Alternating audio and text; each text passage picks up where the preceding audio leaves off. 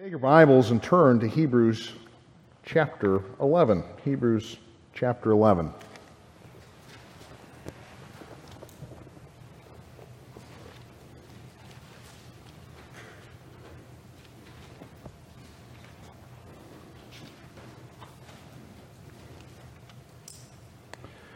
Don't know in places and people that we have in this congregation and the travels that you've uh, been to that if you've ever gone to places where you feel kind of small or insignificant when you go to these locations. First place I've never been to, some of you have been there, it's Yosemite. And you have these groves and canyons filled with these giant redwood sequoias.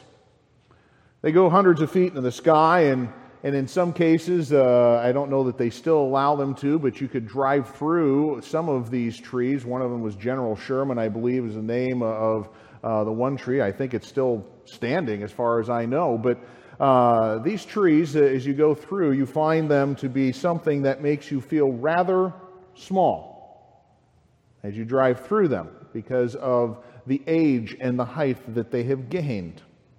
Uh, you can go other places, and, and you can actually go to places that actually call themselves uh, a Hall of Fame. Uh, here you have the Football Hall of Fame, and there they have the, uh, the, the busts that are there of individuals that have made it into the Hall of Fame, whether it was for things on the field or as coaches or even broadcasters. You can have these individuals that are there that accomplish things that, uh, far as your human strength and the like, you're thinking I could never, you know, play one down in the NFL. Let alone uh, watching uh, individuals be able to do this on a regular basis and still uh, manage to play a whole game with all the hits that they would take. You walk through in, in a place like this, and you just look at people and go, they, they did accomplish some pretty incredible things on the field. This is the one location I've actually been to. This is Yad Vashem. It's a museum in Israel that is, well, it would be more commonly known as the Holocaust Museum there in Israel. And this is what is known as the Avenue of the Righteous. The Avenue of the Righteous is a place where uh, the Jews have planted trees, uh, especially for what they would call Gentiles who did much to try and protect the lives of Jews throughout the Holocaust. And you have these trees that are different individuals who, perhaps uh, through their uh, lying and deceit, their housing or whatever, uh, and uh, just their care of even just providing food and shelter to individuals, are, uh, now have a memorial to them for their willingness to sacrifice their own lives for somebody else kind of go through there and you're humbled by the fact that you're thinking these are individuals that gave their lives up for oftentimes individuals who they didn't even really know. They were just concerned about their life uh, being preserved. And you can walk through this and it's just the avenue of the righteous, and you can go through this and, and see different names that are familiar from history of individuals that tried to protect the Jews. I say all of this, and what we are entering into, Hebrews chapter 11, is what we would call the hall of faith. The individuals in this, uh, as you read through it, are ones that you kind of feel small in comparison to. The names you read Abraham and Noah and individuals like that, Moses and Joseph and, and individuals like that, you feel as a Christian rather small in comparison to reading what these individuals were willing to do. But what you have to remind yourselves is that most people think this hall of faith starts in chapter 11 and verse 1 and ends at the end of the chapter, which is not really the case because uh, as you read through Hebrews, you find that uh, Hebrews is a series of sermons. It's a series of sermons that go through and expound Old Testament passages. You go, why Old Testament passages? Well, Hebrews is a book trying to help Jewish individuals who might be, because of family and friends, uh, considering the fact maybe they should go back to their old religious faith, their faith of works and trying to please God by uh, activities like that. And there was pressure brought upon them. And, and the whole book of Hebrews is a, a series of sermons looking at the Old Testament, promoting the fact that Christ is better and you have, as you read through, a passage of, uh, as you read the book of Hebrews, a passage from the Old Testament quoted. And then you have kind of a small sermon afterwards given about it. And then another passage of Scripture quoted. And it is, uh, has a sermon for it. And this passage, uh, known as the Hall of Faith, actually has an Old Testament passage attached to it. It's gotten kind of past the whole thing of uh, trying to prove that Christ is better. And now it's trying to say, okay, how do you live your life? In a world that may be opposed to you. And as you look at verse number 32, it says this, but call to remembrance the former days in which ye, after ye were illuminated, endured a great fight of afflictions. He's just simply saying, when you got saved and came to Christ, your, you know, your eyes being enlightened, as Ephesians 1 talks about, is you see Christ. There was a great fight of affliction. And in verse 33, partly uh, whilst ye were made a gazing stock, both by reproaches and afflictions, and partly whilst ye became companions of them that were so used. Basically saying you were uh, ill treated by those around you when you became a Christian. And you remember the fights that happened there. Well, verse 35. Cast not away, therefore, your confidence, which hath great recompense reward, for ye have need of patience, that ye, after having done the will of God, ye might receive the promise. For yet a little while he shall come, and will, or he that shall come will come, and will not tarry. And then verse 38.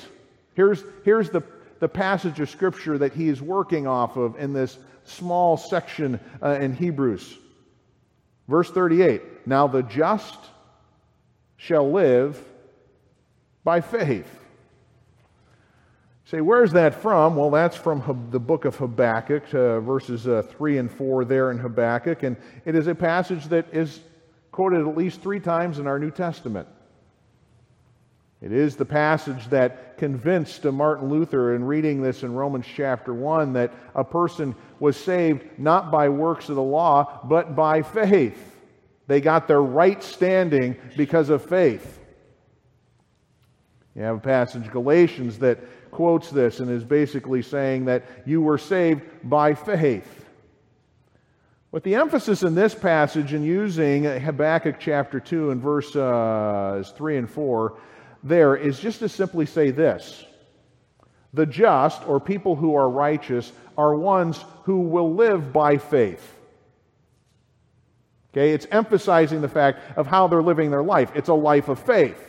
It's not talking about the initial point of salvation, that they're saved by faith. It's really emphasizing in this passage that they're going to live by faith. And you say, well, how do we know that? Well, verse 20 or 38 ends this way But if any man draw back, my soul shall have no pleasure in him. But the writer of Hebrews says this But we are not of them who draw back into perdition, but of them that believe to the saving of the soul. See, we start this passage off in this hall of faith, and we are just realizing that Paul is challenging individuals to remind them that they're not the first ones to have suffered. They're not the first people in the world to have to endure afflictions. That this is something that has gone on from generation to generation, and the determining factor for people to be great is not that they were created great. They were some fantastic superhuman type individual and they're cast in this. No, as you, you, actually remind yourself of the stories as you read through in Hebrews chapter 11, you find people who are rather frail. You know, we think of Abraham as a great individual. He was a liar on a public scale, a large scale. Uh, and he did this several times. He didn't learn his lesson the first time, he did it twice. And he tried to manipulate uh, God's plan by coming up with a way to get the promised son that he was supposed to get. Uh, you look at certain things and you go, these people weren't perfect. No, they weren't perfect. That it has been for generation to generation that people will live by faith. That's, that's the factor that makes them stand out. They're people that have faith. And for us uh, this evening, we're just going to go through the first three verses uh, of this uh, chapter in Hebrews chapter 11 because it connects with what we were looking at this morning about the fact of creation being a matter of faith. This passage admits that, that it is a, a matter of faith. But what we want to look at uh, just simply this evening what is faith? What is true faith? This passage that is all about the hall of faith, individuals having faith, as you look through, you see the word faith appear some 24 times, uh, starting in chapter 10, going right on in verse 12. And the idea of faith is a confidence, a trust. But as you go through this passage, you're really not going to get an exact definition of faith. You're going to get a description of what faith is like, not necessarily a definition. It's sort of like 1 Corinthians chapter 13. Everyone remembers that as the love chapter. And it talks all about love, but you realize this, it never defines what love is in that chapter.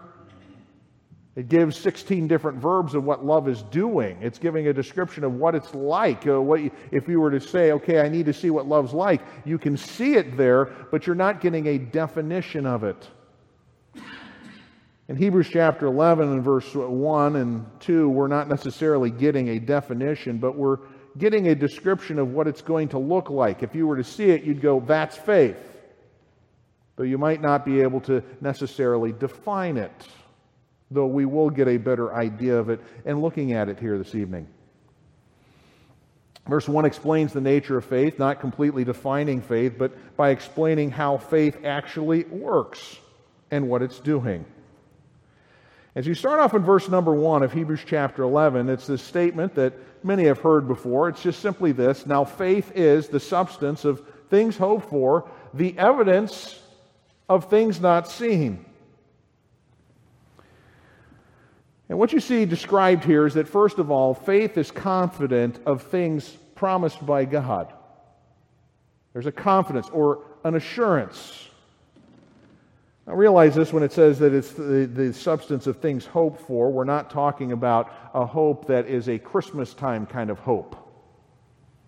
Okay, when you see the word confidence or hope, or excuse me, hope in the scripture, we're not talking about uh, some child who's written out a list and is hoping that they're going to get something for Christmas uh, and there's this kind of going, well, it may happen, it may not happen. No, when you see hope, it's a solid thing that something is going to happen, unshakably going to happen.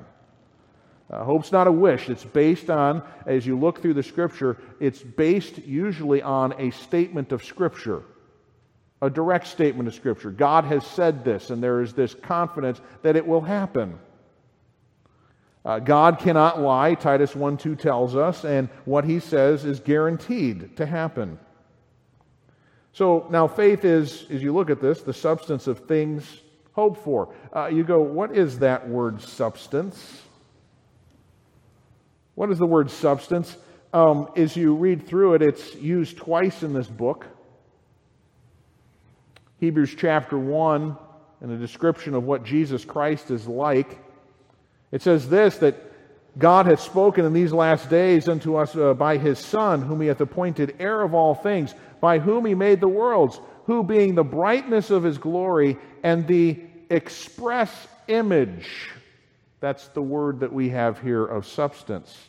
That is the express image of his person, upholding all things by the word of his power.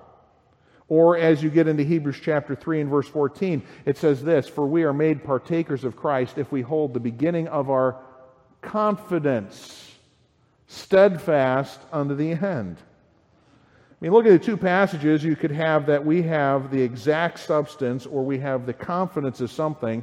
As you look at this, it is that a person that has faith is like a person who is assured of the fact. There's an assurance, a solidity, a confidence that what has been said will happen, and you're not moving them. It's like a person who has signed a title deed for a house. They haven't seen the house yet, but they've got the title deed in their hand and they are unshakable that their the house is now theirs, though they may not be there yet. And in some cases, in today's market, people are buying it so fast they haven't even seen it yet. But this type of person who has faith is one that is just completely assured that this is going to happen. What has been said is true. There's no moving a person like that. I mean, faith is in this section is described as making present, present confidence out of a future reality. Things that haven't happened yet, they are solid on. What you find in the book of Hebrews, there's a, uh, chapter 11, is that you find a lot of people who are looking for a city they're strangers and pilgrims in this world. They recognize that. This world's not their home. You go, well, what are they confident of? That there is a place for them. They haven't seen it yet, but they're strongly assured, confident in what has been declared. I mean, you have that line of just kind of describing what faith is like, and then you have the second line that just simply says this the evidence of things not seen. This is the only time that this word evidence uh, is used in our Bible as a noun, though the verb form of it is used throughout the New Testament. You can find this word that is evidence in, in 2 Timothy 3 and verse 16. That passage says, All scripture is given by inspiration of God and is profitable for doctrine, for reproof for correction and instruction in righteousness. You go, what's the idea of reproof? Well, you're trying to prove something. And what does the scripture do? It's proving to us that we're wrong, that we're not right. Uh, that you have the laying out, uh, you might think of it this way, that it lays out evidence for us. You know, sometimes we don't like reading the Word of God because of the fact that when we read it, we're going to find out we're not where we're supposed to be. We're not what we should be. And when we do this, we read the Scriptures, all of a sudden it's just laying out one piece of evidence after another piece of evidence, like a lawyer in a courtroom who's just bringing Exhibit A and Exhibit B and Exhibit you know, C, and is bringing this uh, before a jury or a judge and trying to bring a conviction about. A conviction is just the idea that you've convinced somebody and they then say this person is uh, worthy of judgment. That's what the scripture does for us. Or as you read in John chapter 16, here's the work of the Holy Spirit for those that are unsaved. Jesus said this I tell you the truth, it is expedient for you that I go away. If I go not away, the Comforter or the Holy Spirit will not come unto you. But if I depart, I will send him unto you. And when he is come, he will reprove the world of sin and of righteousness and of judgment. What he's going to do is that he's going to do a work of convincing people that they're sinners, that there is a judgment coming and that there is a righteousness that's available. Not a righteousness itself, because if you realize you're a sinner, you know you have no righteousness. But what the righteousness is, you find in the passage as it goes along, that it's the righteousness that Jesus Christ has, that it's available to us. But what the Holy Spirit does is that He does a work of convincing individuals you're a sinner. You're worthy of God's judgment. You need something or someone to pay for this. And they find it in Christ. And as they read through the scripture, the sword of the Spirit being used uh, uh, in convincing this individual that there is a surety in the convincement. And what you have here is you might want to put the, this way and underline this word evidence. It's just simply the conviction or the convincement they're convinced of things not seen. Faith is convinced the unseen exists and it defies our senses. Because these are oftentimes, when we're talking about things about God, they're things we haven't seen.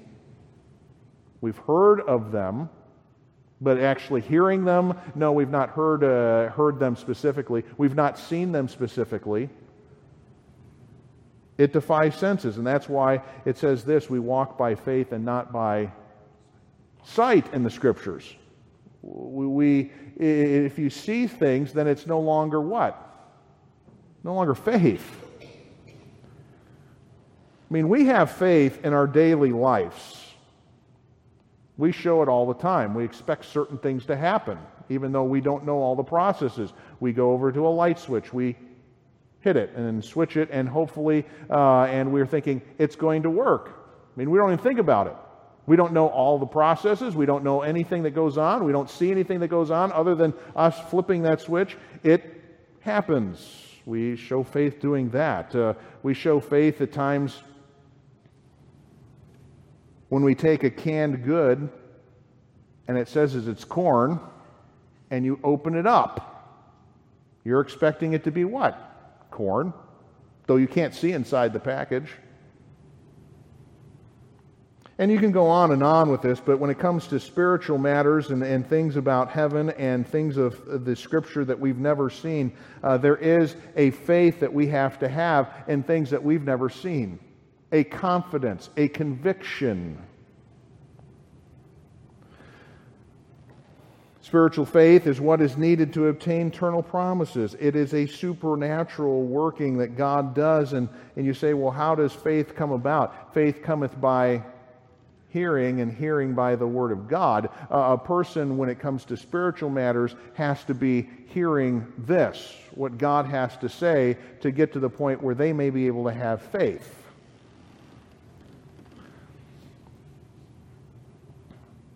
Understand the scripture does not tell us this to have faith in faith. You know, that's a fancy term right now where if you really want to be spiritual or that or sound religious, you know, I have faith in faith. Well, congratulations. Whatever that means. Because faith has its, its settledness on something of solidity. In this case, what God has said, His Word, that He has declared this, that God is one who cannot lie. And when you look at Hebrews chapter 11, faith is not just merely something that is passive, it is active. Okay, if a person truly has faith in what God says, there is going to be activity that expresses the fact that there is a confidence, a settled assuredness in what God has said. I mean, you look at verse 2 and you find that there are testimonies of faith that we're not the first ones if we think that we're standing on God's promises and, and having faith and confidence in it, that we're somehow, you know, breaking new ground. No, we're not. We're not. You look at verse 2, it says this uh, For by it, you say, by what? Faith, the elders obtained a good report. I mean, others have had faith. The elders are referring to those that were in old times, those that were in the past. Uh, they had this. And as you look at the scripture, they, they did show their faith as you look through all of these things, and many times it was against the idea of being comfortable. In fact, many times when they exhibited faith, they lost the comforts that they were so familiar with uh, as had, but they were doing this with the understanding that they had an eternal hope. One has said this in this passage if we follow the standards of God, whom we've never seen or heard, we may experience pain, loss, discomfort, unpopularity, persecution, even death. But that which we hope for is a given substance in the present by the intensity of our faith. It is faith that tells us it is better to suffer with God now knowing what shall be, than to prosper with the world. Our faith then is faith against our world system. Do you realize that faith goes against everything our world stands for? Our world stands for what you can see right now. It only goes with what can be experienced right now. And our world lives for this, and it's, it is a world that is saying, grab what you can now, because that's the only thing that is certain to them, they think. I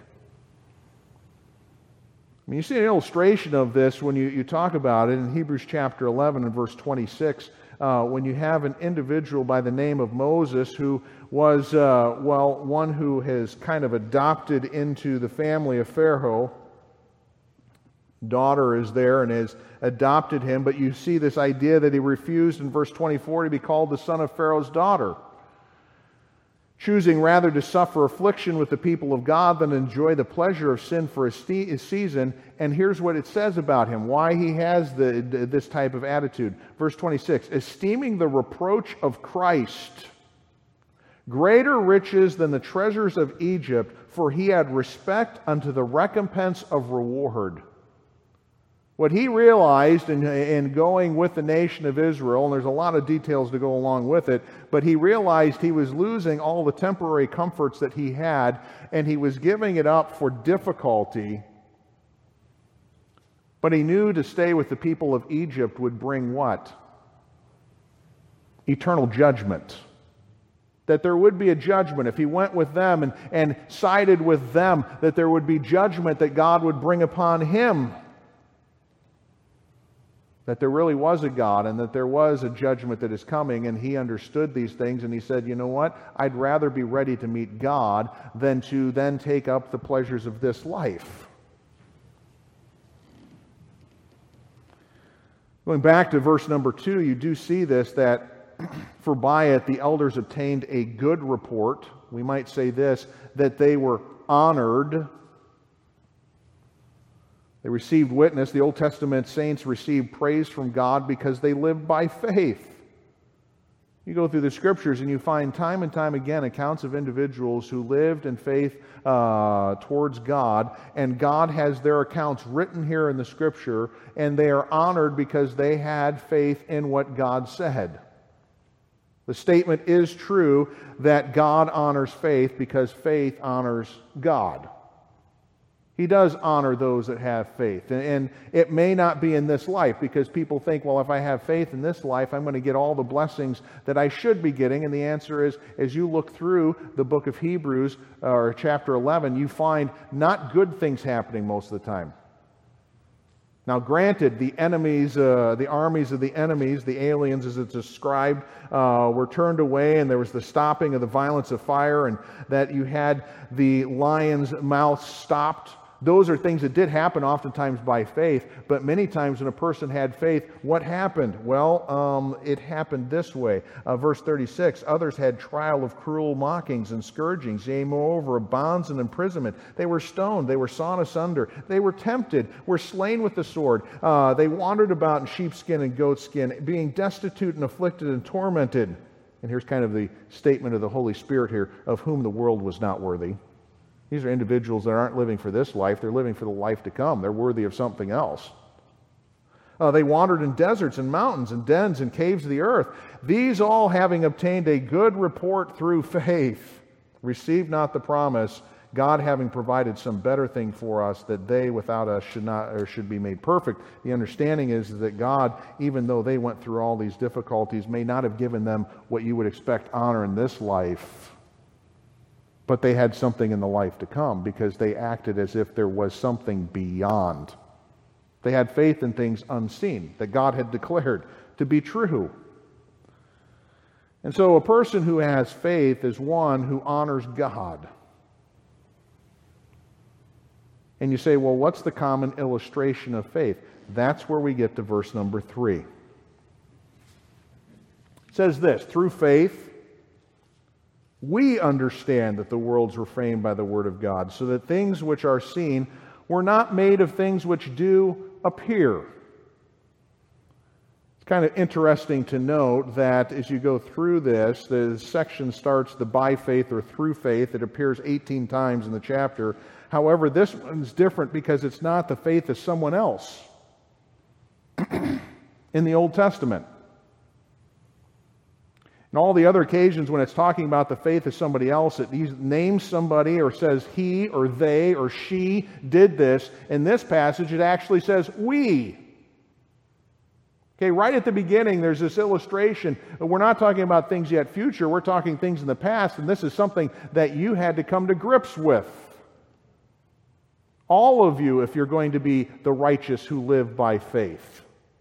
You're going to live this out. You've got to have come to this point where you were convinced of this very point. This thing here in verse number three. And you say, what is that? That's the creation of the worlds. I mean, anybody that has become a believer in Jesus Christ has to come to grips with the fact that they're responsible to that one, that they're responsible to God.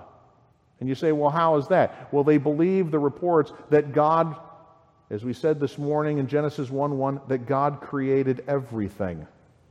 That includes us.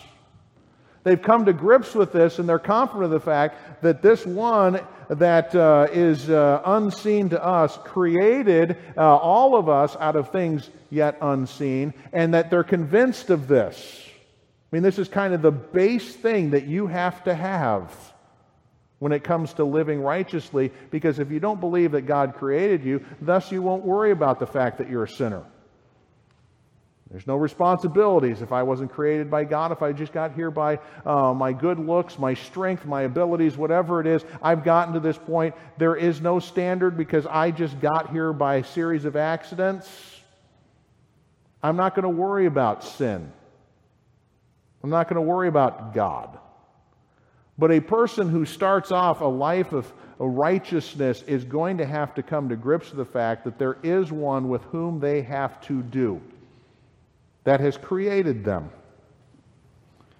And we have to come to grips with the fact that we understand that the worlds were framed by the Word of God. This word worlds is kind of an unusual term. It's not necessarily referring to what we would call the physical universe. It's actually talking about the ages, the, the age that we live in. It's the word ion or ion, as you might say. Uh, but it is uh, not the word normally used, cosmos, which is talking about the organized world structure, but it's just basically saying that we believe that God created everything in this world, and in this time frame, God is the one who's responsible for what has been created. We understand that this world, uh, the, the time period, and everything in it was created by God. And in fact, the word here is the idea of framed. it's not just merely talking about the fact that God created the world, it's the idea of adjusting certain things. It's got the idea of creation and both the care of God. That God continues to do this, that he framed these things and organized it in such a way that there would be care for uh, the individuals inside this bracket.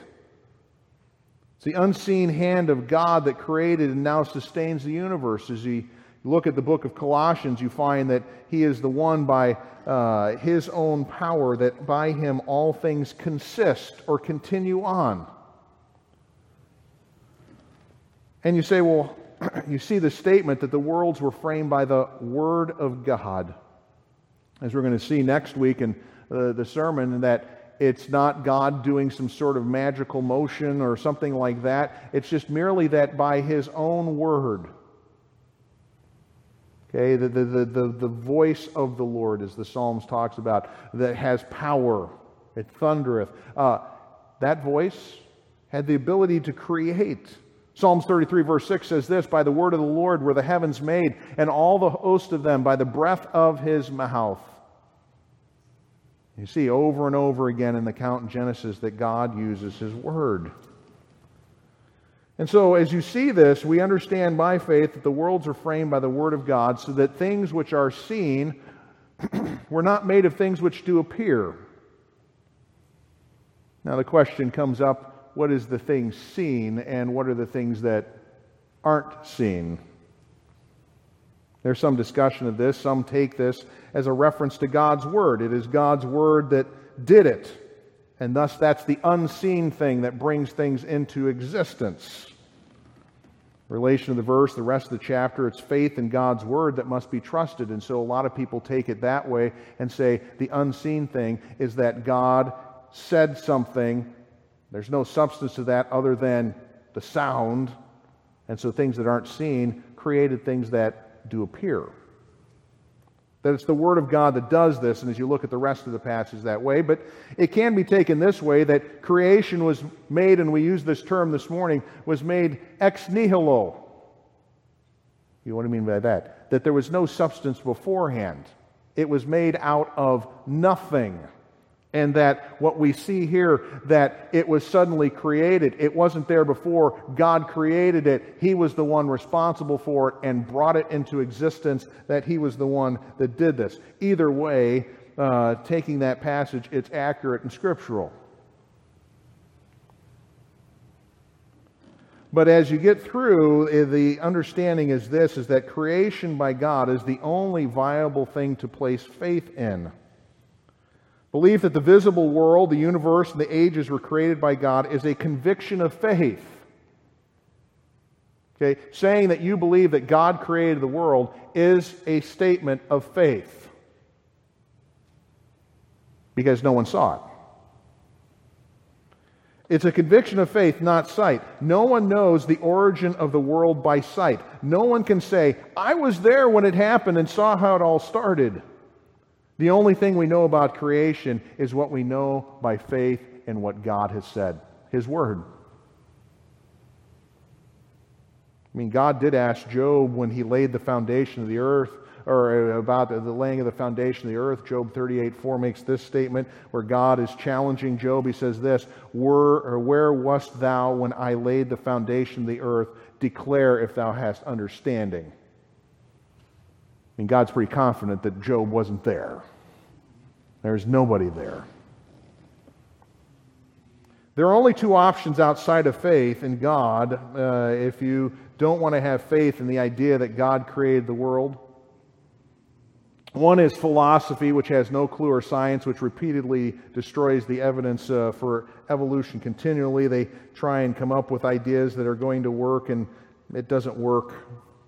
You know, they're always replacing in the evolutionary chart these different people that are there in the chart, and then they have to replace them because they find out that they were actually coming from a bone of a pig or something like that, and, and they're going, nope, that, that's not the case. And so the philosophy there uh, doesn't really work, but I mean, basically, you've got to come up with something, and it's based on nothing of substance. Creation is the first issue of faith that any man must come to. It is the issue that anyone coming to the Scripture is confronted with. To not believe this is to question God and is a lack of faith in Him. I mean, when you look at the Hall of Faith, this is the first thing that God decides I'm going to address is that if you don't believe what the very first statement of the Scripture is. In the beginning, God created the heavens and the earth. If you're not willing to take that, then really you're not really willing to take what the rest of the scripture says. You've ignored that. And if you can't believe that type of detail that God created our world, you're not going to be the type of person who then says, I believe that there is a world to come. You can't believe what has been seen in our past, and God has declared this is the truth, and you can't actually look and see evidences that, okay, someone designed this world we lived in or live in. It is designed by a very careful craftsman. And it had to be instantaneous. In some cases, you look at some of these smallest cells, it wasn't that they could be evol- you know, evolutionarily designed. No, it had to be in an instant that those cells were designed or they would have died and you look at the intricate patterns that you see of design, even in a leaf of a tree or, or, or, some sort of substance as you take, you know, and it's, it's wonderfully fantastic. I enjoy this sometimes where they have pictures and they ask you, what is it?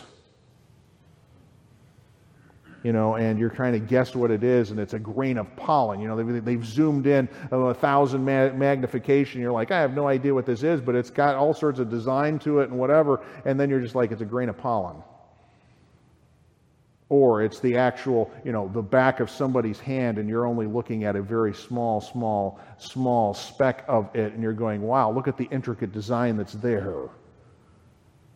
And then, as we looked at this morning, the James Webb telescope, uh, Space Telescope is they're now seeing thousands and thousands of galaxies that they have never even seen before. And they're amazed at the design because they're finding designs that they've never seen for galaxies before.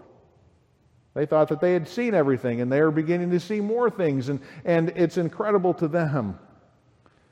See, if we can't come to the conclusion that when God says that He created the world, and even by the evidence around us, go, that I am confident of that, we're not going to be confident like the people in Hebrews chapter 11 are that there is a place that they're headed, that they've never seen, They've heard about it, but they've never seen it, never experienced it, never had somebody send a postcard back to them of what it was like. They are just hearing what God said, and He says, This is where you're headed. A place that I prepared for you. Uh, they're not going to be able to believe it. And so, this issue of faith, confidence that God created the world is really important for the whole of us believing that there is a future for us in a place called heaven. So it's not a minor issue to believe things we haven't seen, but God declared that He made everything. Because there's a, another place that He's made for us that we're headed to. And if we can't have confidence in that, that it's going to happen, we will be people who flounder and are not ones who will ever show up in the hall of faith. Uh, we won't be like those individuals. We'll be ones who wander in, in, in ways that we should not and bring, well, dishonor to the God of heaven. And so for us, uh, it is an issue that is important. I trust that you do believe that God created you and then take that confidence right through to the fact that He's got a place for you and that he is coming again. Lord, we thank you that you created us. We have evidence that we are fearfully and wonderfully made. We're not a series of accidents. Lord, help us to also have confidence as we go through our world and we live amongst people who say, This is it. There is nothing else but this world that we live in. And they are trying to call us to take up their attitude and their ideas that promote the fact that this is it. Lord, give us a faith that will confidently stand with no movement, an assurance, a conviction that we are not stopping here,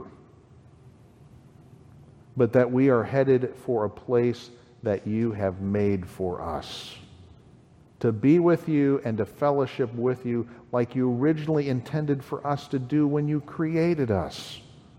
That we're going to be able to do that forever. May we stand